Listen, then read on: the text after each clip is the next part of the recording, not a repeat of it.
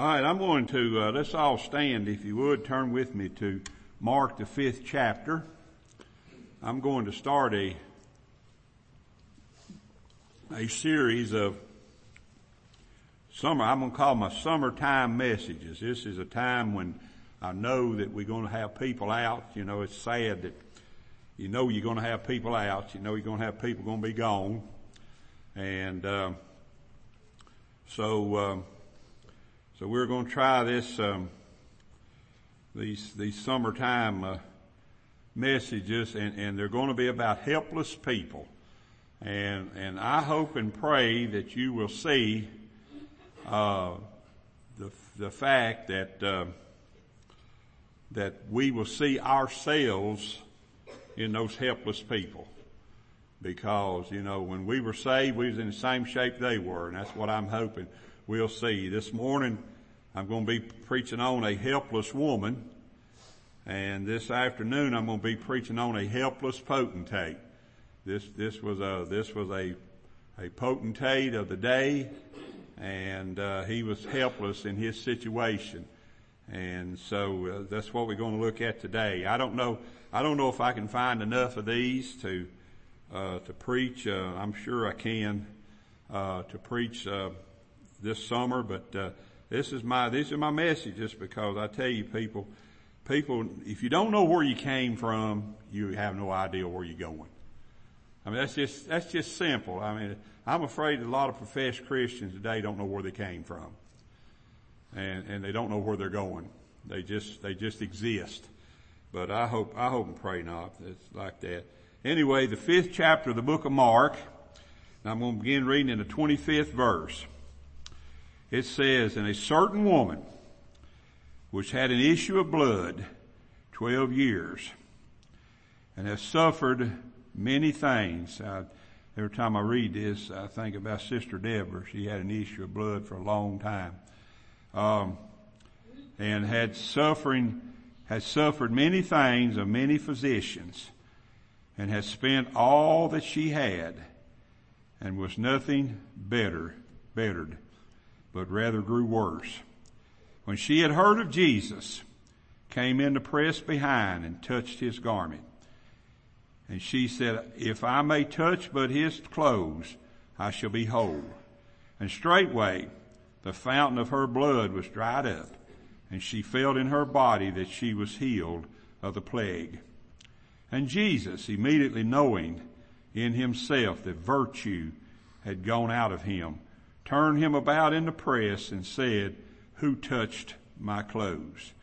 And his disciples said unto him, thou seest the multitude thronging of thee and sayest thou, who touched me? And he looked and round about to see her that had done this thing. And the woman fearing and trembling, knowing what was done in her, came, uh, came and fell down before him and told him all the truth. And he said unto her, daughter, thy faith have made thee whole. Go in peace and be whole, be, uh, be whole of thy plague. Most gracious Heavenly Father, we thank you again for the day.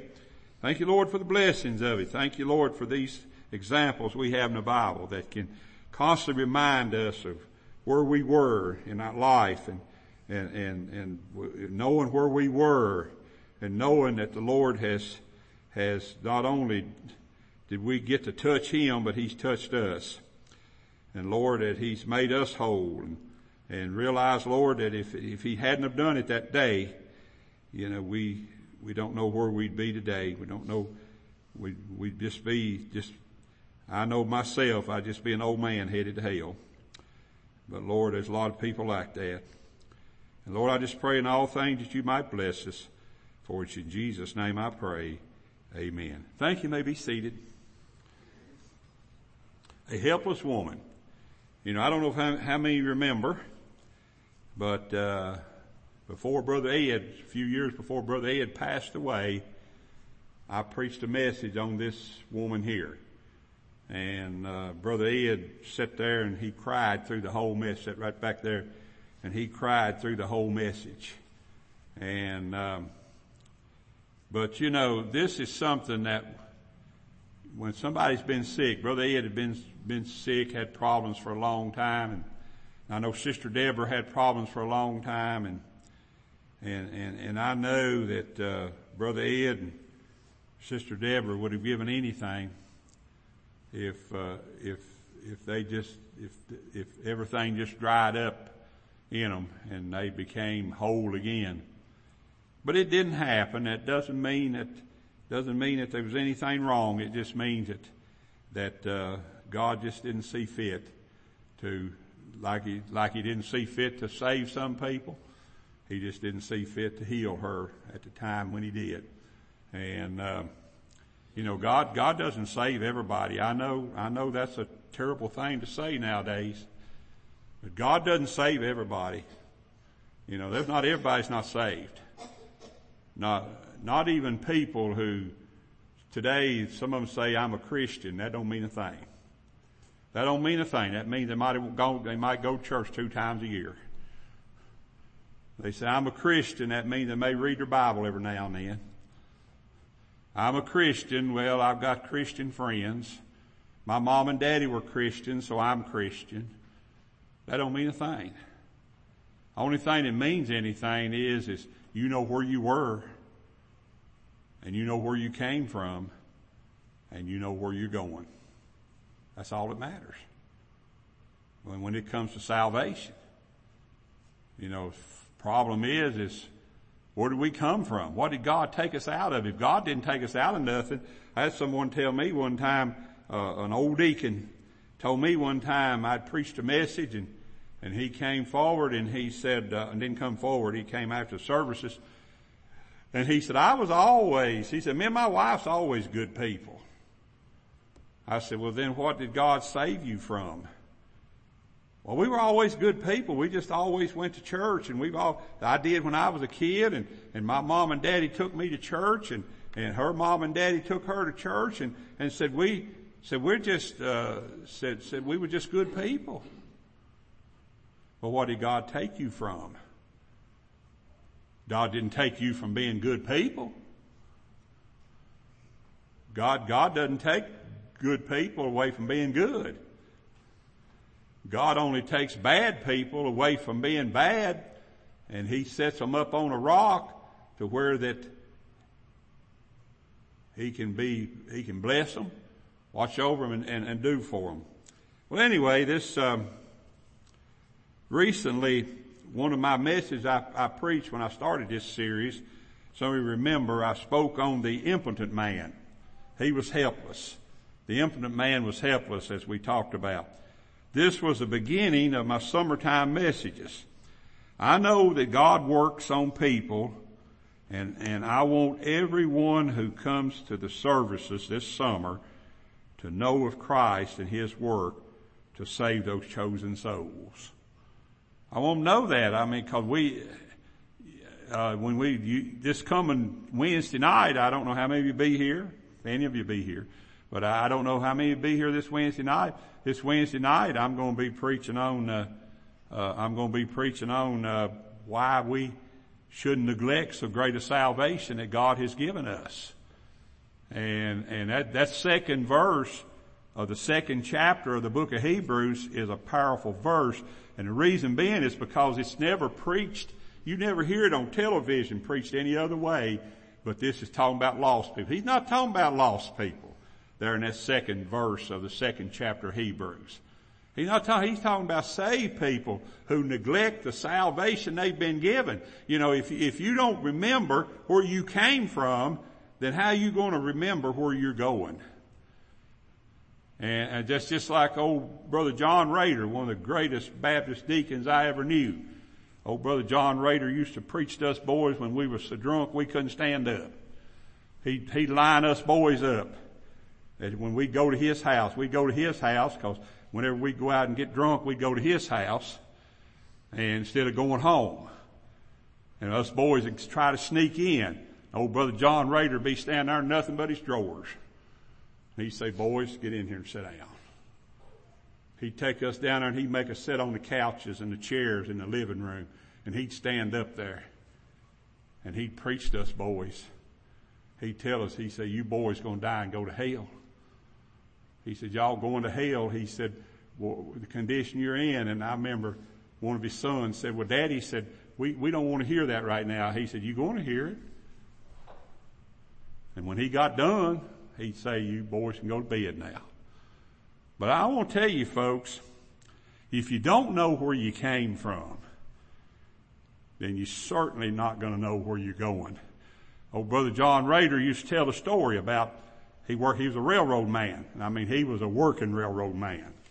He was one of those uh, that that he he didn't drive the spikes, but he said there was a time when he helped them while somebody else drove them.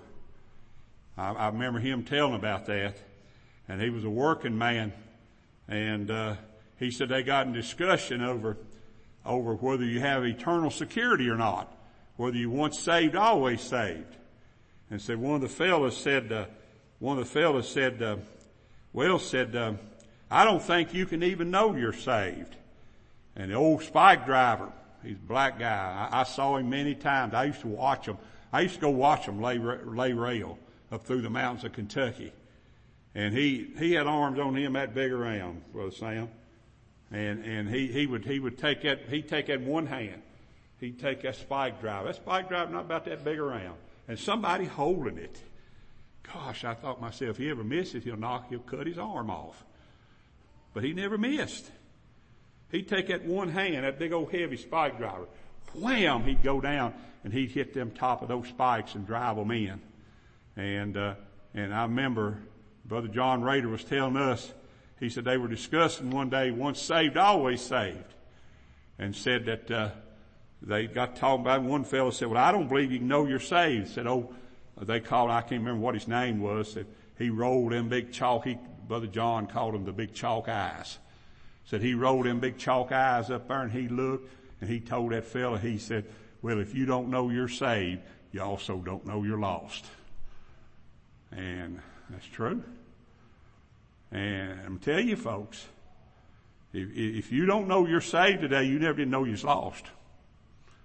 And that's what these messages are all about. That's what these messages are going to be all about this summer. I'm hoping I can get to people. I'm hoping I can get them enough of them here to preach to them that I'll eventually all summer long I'll get to preach to everybody. I'm hoping and praying for that. That's my prayer. That's what I was telling Brother Robbie yesterday. I said, I'm hoping to get to preach to my people at least one or two times all summer long. So that's, that's, that's the gist of these messages. We know that God is work, is at work fulfilling His will on the earth. We know that Jesus works without any complaint or difficulty. And we know the Holy Spirit is silently bringing it all to pass. We know these things. You, you know these things. You know that these things are just silently being brought to pass. You know, what, what, how many of you knew me? How many of you knew me 40 years ago? Well, Kara may have known me because I used to go in the hospital over there before I ever started pastoring her. I don't know. Do you remember that? You don't you remember it, do you? I looked so good. You didn't remember me. Yeah, I remember first time I ever walked in in the in the room. What? Don't tell. Don't tell nothing. but anyway, I won't tell it then. But but anyway, uh, uh, you know, uh, I walked, I walked in there and, and I saw some things. I tell you the main thing I smelled was when I walked in there, the smoke.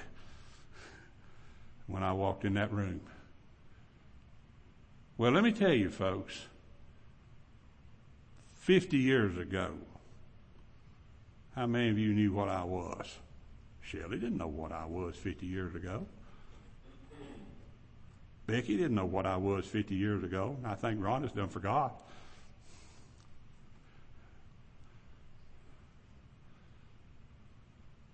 Let me tell you, you don't know what I was. But let me tell you folks, I came to the point in my life I knew what I was.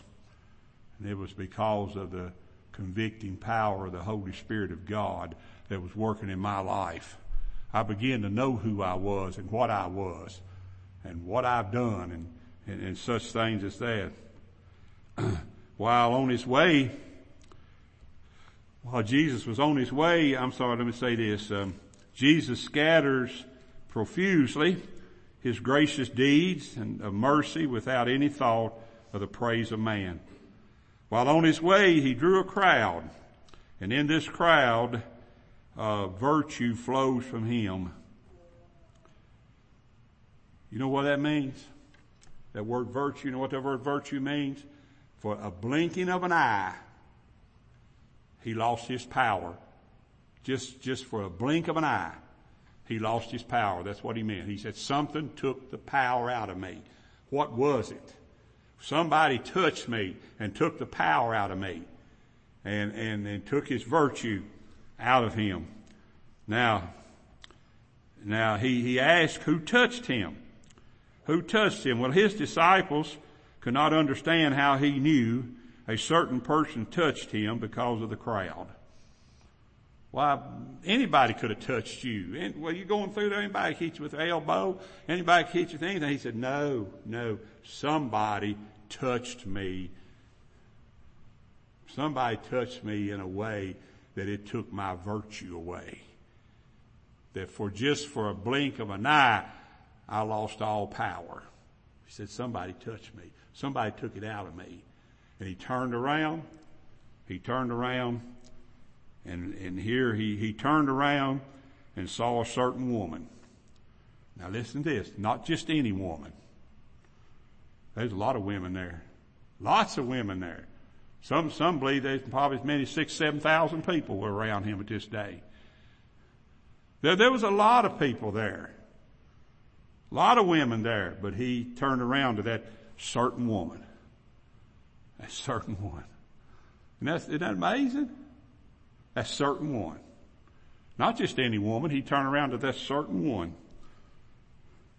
That certain one. This woman had touched his garment and all of a sudden she was healed of a certain issue of blood which she had had for 12 years. She knew something had happened. Lord turned around and I'm just ad libbing now. Lord turned around and, and he said, uh, uh, you're not sick anymore. What's happened? You, you, you, you, you're the, you're the sick woman. You know, let me tell you folks, he knew before he went there who he was in that crowd after. Just like I was talking about the impotent man who tried to get down to the water. Jesus went on that, he went on that, uh, uh, Bethesda, that, that, I call it the beach at Bethesda. He went on that beach at Bethesda and there was hundreds of people laying around there trying to get down to the water and he walked over to that one certain man. And he spoke, told him, said, take up thy bed and walk. That one certain man. Well, that's what we talked about in that. Well, this is the same thing. This is that one certain woman. When he saw her, she was afraid, but could not hold her peace another minute. She fell down in front of him and told him something that his disciples could not tell. She told him the truth. His disciples couldn't tell. I said, how do you know who touched you? His disciples couldn't even tell him the truth. They couldn't even tell him who touched him. And she went down and she said, I'm the one touched you. You think he didn't already know that? Sure he already knew that. He knew that she was the one that touched him. He knew that because she told the truth. It is always good to tell the truth, but truth is not always in us. What was wrong with this poor helpless woman? She had come to her rope's end and, and, and had found no relief in the world. She had been to many doctors. She had spent herself poor. She needed more than the world could give her. She needed one who she followed and he let her know that he came seeking her. He let her know he came seeking her. Old Kentucky mountain boy running around up there in the mountains, doing everything any, any boy would do in those days. My mom put me out of the house when I was 12 years old because I came in smoking. My mom told me, said, you big enough smoke, you big enough get out of here. And I left. Oh, I came back asleep. You know, she'd laugh at me when I come back asleep. See, I told you, I knew you'd come back. I'd come back to eat. She said, I knew you'd come back. But she told me to get out of the house. 12 years old. Told me to get out. This woman needed more than the world could give her. She needed one who she followed, and he let her know that he came seeking her. I know it's wonderful to seek him, but it's more wonderful when we know that he sought us. You know, some people said, well, I'm looking for Jesus. Well, let me tell you, if you're one of his elect children, he's looking for you too. You might think, well, I'm one sought him and I got him and I prayed my prayer I need to pray and everything's okay. No, it's not until he seeks you and gets you and tells you you're whole. He tells you you're ready. He tells you you're saved. He tells you that you're going to die and go to heaven. He tells you that he gives you all the promises that, that he gives to those people like that that are saved, that he sought out. If we're to understand a helpless person or a helpless woman, as I say, we must see her disease. Now verse 25, we, we won't go back and read it. We've already read the text. The life of this woman was slowly ebbing away. She was slowly losing her life. You know, I, I just, you know, when somebody don't get well, Becky knows this as well. Shelley knows it too. A lot of others in here know it. When somebody don't get well, they're headed somewhere. You know, we're, we're designed to get well. We're designed to go to the doctor and get something and get us well. You know, every day, I just came back from doctor last week, and every day I say, well, I think I'm getting well. We're designed to get well. But when someone don't get well, there's something wrong. And it's not long until their life will just ebb away. The Bible teaches the life of every soul is in the blood. When the blood, let me tell you, let me tell you folks, and I'm not trying to scare anybody. I know, I know they catch some people pretty early. But when your blood gets septic, you better watch out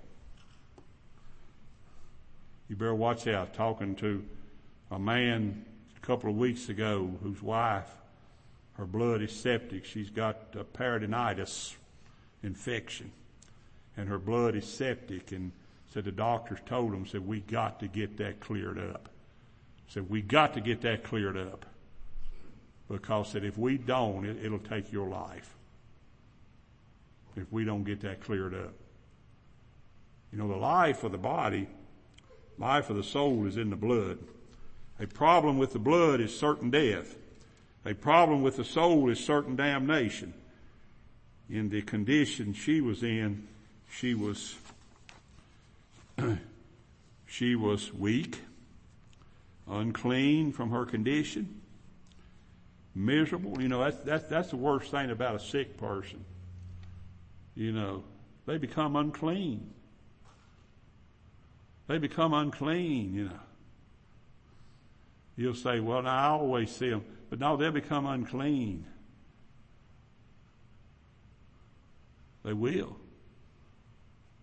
They'll, they'll, they'll get dirty. And they'll get ashamed of themselves. I went to the, I went to the dermatologist this past week, this past Friday. And she said, do we normally check your whole body? I said, no, you don't. I said, you check from my, down to my waist. She said, you don't have anything down below there? I said, not a thing.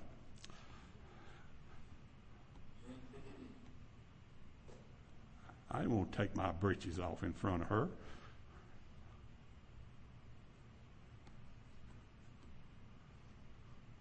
Well, let me tell you folks, God is saying to this Jesus saying to this woman, you're unclean. Now you're clean. Now you're being cleaned up. She's miserable. Such are all who are overtaken in the cancer of sin. You know, we're, we are, we are, uh, we are miserable. You know, if you, if you've got the cancer of sin in your life, you're miserable. You can't be happy. There's no way you can be happy. There's no way you can function as you should if you've got that cancer sin in you. No way you can do it. But you can. The love of sin is the cancer of the soul. Just like this helpless woman, those weighed down by sin have no remedy that can touch it. No man on the earth has the wisdom and the knowledge to find a cure. She had been 12 years in the process of dying. All those lost today are in a long process of dying. The Bible says, for the wages of sin is death. The wages of sin is death. You know, you're dying. You're dying. You don't realize it, but you're dying. You know, if you're here and lost today, you're dying. I mean, really dying. If you're here and saved today, you're never going to die. But if you're here and lost, you're dying. The wages of sin is death. Folks, you must see yourself dying in order to live. If we're to understand a helpless woman, we must see her distress. Verse 26 says she has spent all that she had. She had nothing left. She goes to the hospital and they say, you got to have a thousand dollars. I don't have it. She, she, you know, you go to church, go to some church, go to Catholic church, and they'll tell you if you put so much money in, we can take care of you. If you got enough money, you got enough money, we can get you right. Oh, that's right. That's right. You might say. That's called penance. Any, any of you that's ever been in a Catholic church and understand Catholic doctrine, that's penance. Some people pay penance to be okay. There's no penance out there. There's nothing you can do. You can spend yourself poor. You can work your fingers to the bones and still die and go to hell. Why is that fair? It's fair because you're a lost sinner. Why is that fair that God would choose some and not choose others? Well, God, we're all sinners. We're all sinners from birth. It's not a fact of God choosing some, not choosing others. It's just a fact that He loved some before the foundation of the world and He didn't love others. She had spent all that she had. She knew that she had the disease. She knew that it was terminal and she was willing to give all that she had to find a cure. Listen folks, when a soul gets in this condition, they're ready to be saved. When they get in a condition to where that they think that I've done everything I can do. Now, only the only thing I can do now is listen to that old preacher up there and, and trust the Lord as my Savior. If that, if that'll help, that's what I'll do. But they'll have a great desire that they don't know they ever had to come to the Lord. Come to the Lord. I had, I talked with a lady one time, I've told this story before. Um, I can't remember her name now. But anyway, years ago, I went to visit a lady in the hospital in Lexington, Kentucky. And I went and talked with her.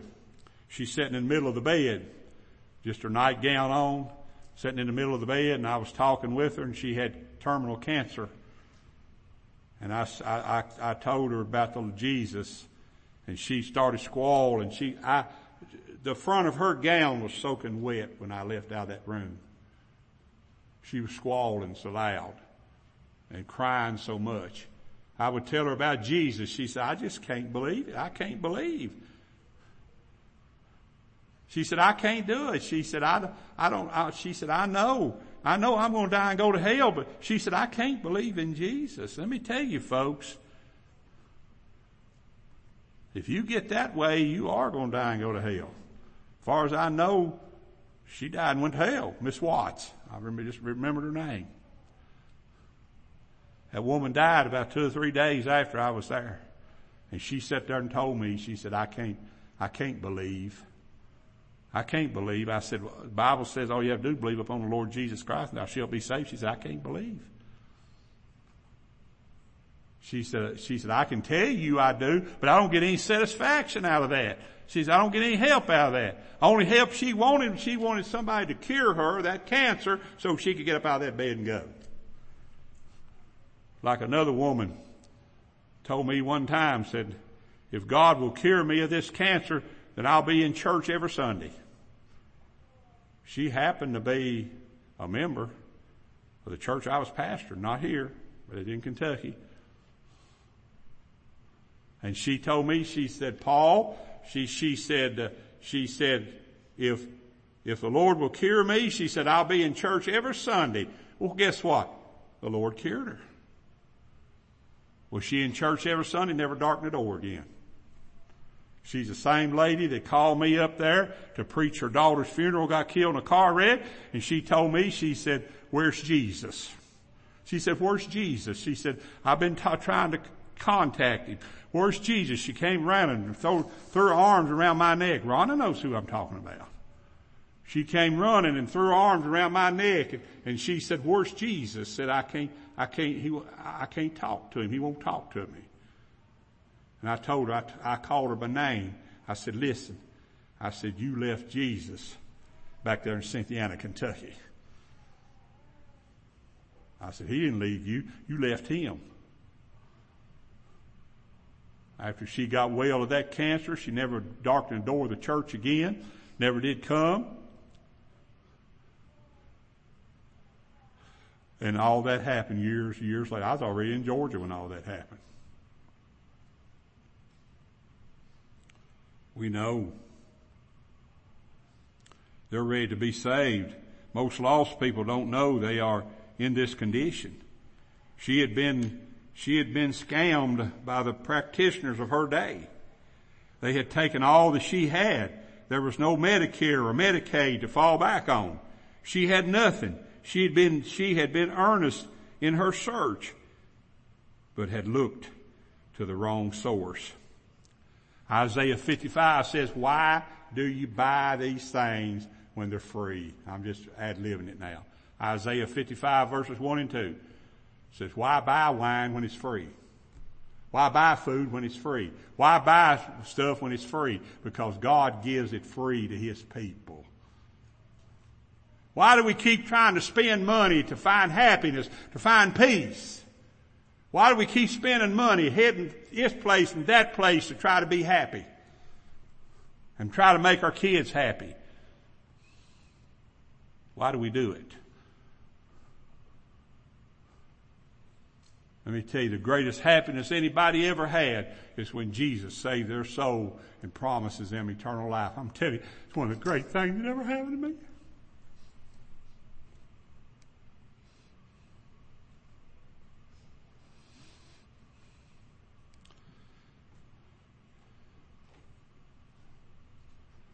God saved my soul. She was in, she was in distress. I wasn't in distress. I didn't care. I didn't care. Matter of fact, I didn't want to see Jim Jeffries again because he had just pointed at me and told me I was going to die and go to hell if I didn't get that motorcycle down off that porch.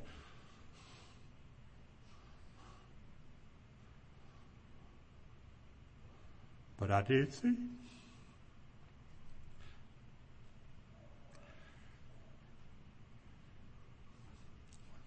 When Brother Robbie talks about him being a brazen person, he was. Brother Robbie don't have what his daddy had, I can tell you right now.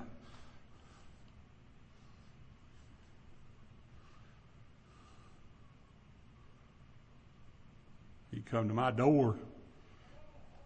He told me about Jesus. If we're to understand a helpless woman, this helpless woman, we must see her dilemma. Nothing bettered. She grew worse. You know, folks, you might say, well, I got by this Sunday. It's just going to be worse. People don't come church day. They say, well, I didn't get to hear that message. So, I, but you know, let me tell you, you're going to hear one just like it if you come next Sunday. Not, not, not if I can find it in the scriptures, you're going to hear one just like it. You say, well, I missed it today. But the one thing we've got that you, that a lot of people don't realize, we got that internet back there. This message eventually will be on that internet. By the way, lady called from Kentucky and said she got both of the messages last week. Brother Gary. She looked for them and looked for them and couldn't find them, but now she's got them.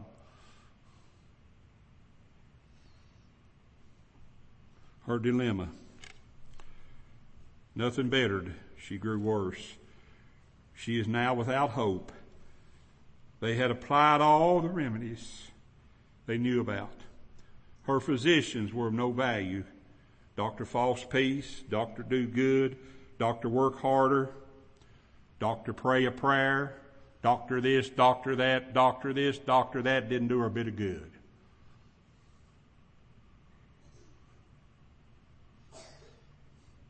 Harder, Dr. Work Harder can't touch the sore sin. It's a sore sin. It does no good to go to cisterns which hold no water. All one tries to do to feel better about the plague of sin will fall short. Only if you can touch Jesus. Only if you can touch Jesus. I'm telling you here today, only if you can touch Jesus. Only if you can touch Jesus today. A lot of people, you, you know, you can sit there and laugh and carry on with each other. I don't care. I do care, but, but you can do it. I'm, I'm preaching something to you You're serious today. I'm not preaching to anything on Facebook. I'm not preaching about stuff on, I'm preaching something serious today. Only if you can touch Jesus. If we're to understand a helpless, this helpless woman, we must see her desire. Verse 28. How did she know the cure was in touching the hem of his garment? How'd she know that? She said, if I can only get there, if I can only touch him. She said, that's all I care about. I just want to get to touch him. I don't know if she crawled. I don't know if somebody carried her. I don't know if she was in a, if she, if she was on a, a donkey or whatever. She said, if I can just get to Jesus, if I can just get to him and touch him, so I'll be all right. How'd she know that? Who told her that? Who told her that? Well, I heard his disciples just they thought it was just terrible that he that he he knew somebody touched him. How can she know that? The Bible says faith cometh by hearing and hearing by the word of God. She'd heard Jesus. She'd heard Jesus somewhere else. She'd heard him even though she wasn't listening for him. She'd heard him somewhere else. Just like Zacchaeus. Zacchaeus had heard about Jesus. Why, why in the world are we going to be talking about him too during these subjects? Zacchaeus He'd heard about Jesus. He was one of the most wicked, he's one of the most hated men in his time. The Little fella, little fella, he was hated. He was hated. He's a tax collector. They hated tax collectors. Matthew was a tax collector. That is, Matthew the Bible was a tax collector. And they were hated people. You'll say, well, I, everybody loved me. They didn't. Everybody loved you. You're just so stupid. Talk about everybody loving you. Don't everybody love you. Don't everybody love me. You might say, well, I know why. Well, you may know, think you know why.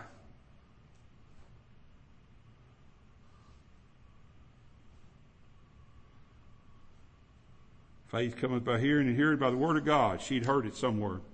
You would do well to listen today. Her faith, her faith believe it or not, this last page. Her faith made her whole. How can you still trust in yourself today? If we're to understand a helpless woman, we must see her deliverance. She did not sit and say that maybe he would be this way again. She sought to be healed. She was healed there were three things about her. You know, why did I say that? Why did I make that statement?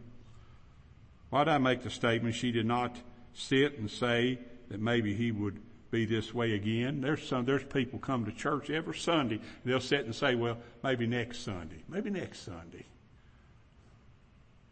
Maybe next Sunday. Maybe, maybe next week. Maybe, maybe Wednesday night. She didn't sit and say that. Maybe he'll be by this way again. She didn't take no, she didn't take any chances. She didn't take any chances that he would ever be this way again. She knew there were three things about her deliverance that she knew it was true. She knew it was sudden. Let me tell you, salvation's just like that. Blink of an eye. You'll say, well, what's a new birth? Blink of an eye. Just like that. New birth comes up on you, borns you again, just like that, blink of an eye. She knew it was sudden. She said this wouldn't be right if I just sat there and jerked on his garment and never got any response. Nothing happened. How many times do we go and we pray and we pray and we pray and we pray and we pray and nothing happens? And all of a sudden when we're not praying, something happens.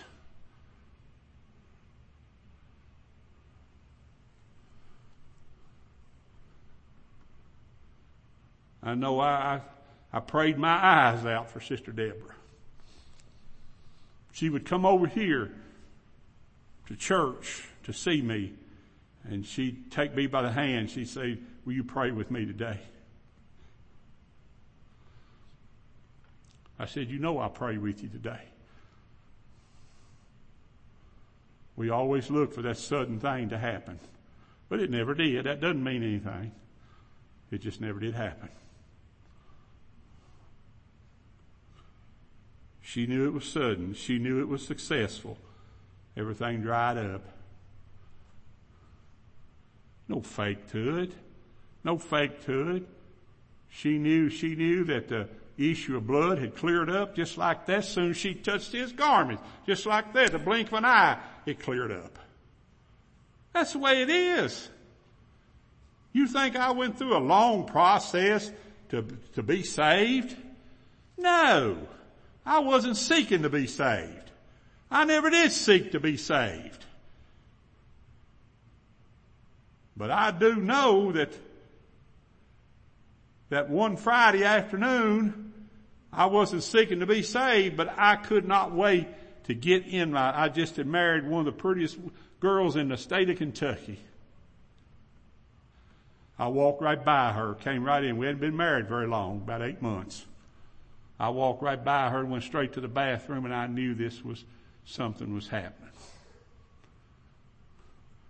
I kneeled down at the tub and I said, Lord, I can't stand this no longer. I can't stand this no longer. And all of a sudden a peace came over me that you wouldn't believe. And that peace has been here ever since. For the last 52 years, that peace has been here. That peace has never left. It's been here. And it's still here. You may think I'm just a blowhard. Well, you can think that if you want to. I don't care.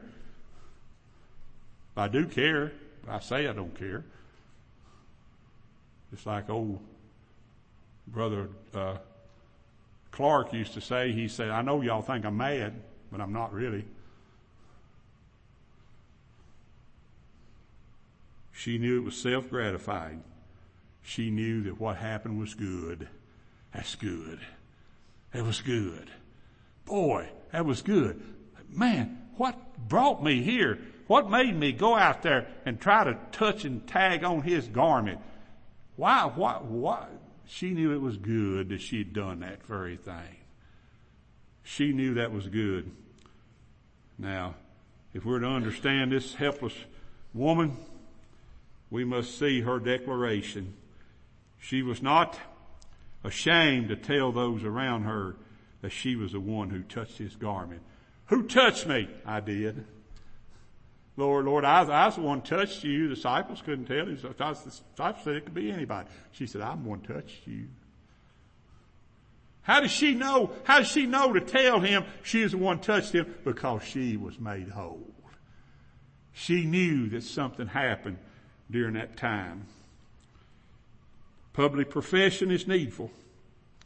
If you have been saved, you need to tell this church about it now. Romans 10, 10 says, confess your sins. Come and confess your sins. And tell the church that the Lord has saved you. And lastly, if we're to, if we're to understand a help, this helpless woman, we must see her determination. Her determination. Jesus said, made whole, go in peace. Jesus didn't hang around when he saved my soul. He didn't hang around. He didn't hang around and put his arm around me and said, son, it'll be all right. It'll be okay, you know. Just take me by the hand. It'll be all right. You're going to be okay. Everything's going to be fine from here on out. Well, Jesus, I'm dying of cancer. Well, everything's going to be fine here on out, but I haven't been healed. See, that's what's wrong with us today. We've walked the church aisle, we've gone into baptism of water, and we're still not healed. Then we try to go out there and we deceive. I told Brother Robbie yesterday, Robbie, I said, we're, we live in an age of nothing but deception. I said, people sweep sin under the rugs. I said, they deceive, they deceive, they deceive, they deceive. You can't deceive this. You can't go out there and tell people you're saved and know you're saved. Only way you're going to be know you're saved is if you're saved. I know this is hard. I know this is tough. I know it is. How many of you have been relieved when the doctor tells you all is okay? Doctor came out and told me the other day after he done some little testing on me and my vitals and everything, he said, you're fine. He said, you, he looked at my chart and he said, man, he said, your blood pressure's good, your heart rate's good, you, you, your, uh, uh, oxygen level's good. 97. He says, your oxygen, oxygen level's good. He said, everything's good. And what I do? Man, man, I'm okay. I'm going to get out of here. I'm going to get my medicine get out of here.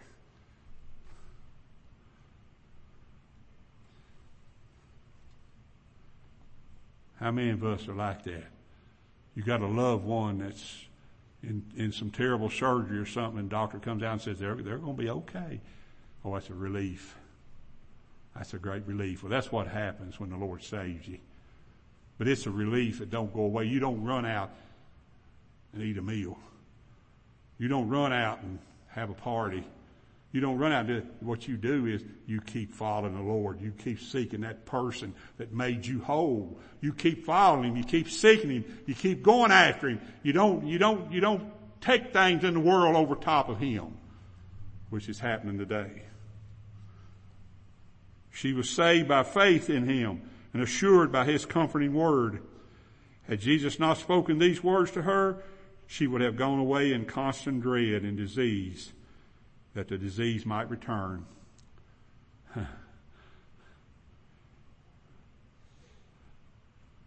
How many people go away today and say, well, I, I might get unsaved tomorrow, but then I can get saved next, I can get saved next Sunday. That's what they're doing, folks. That's what they're doing. We even got some of our preachers are teaching people that that's not even so. Just like Brother Sam Wilson told me, he said, I'm not going to fellowship with them. He said, I don't care who they are. And I'm not either. His word is that comfort for which you are waiting. Trust Him. Listen to His word. And God bless you today. Let's all stand and sing a verse of song. And I'm going to let you go and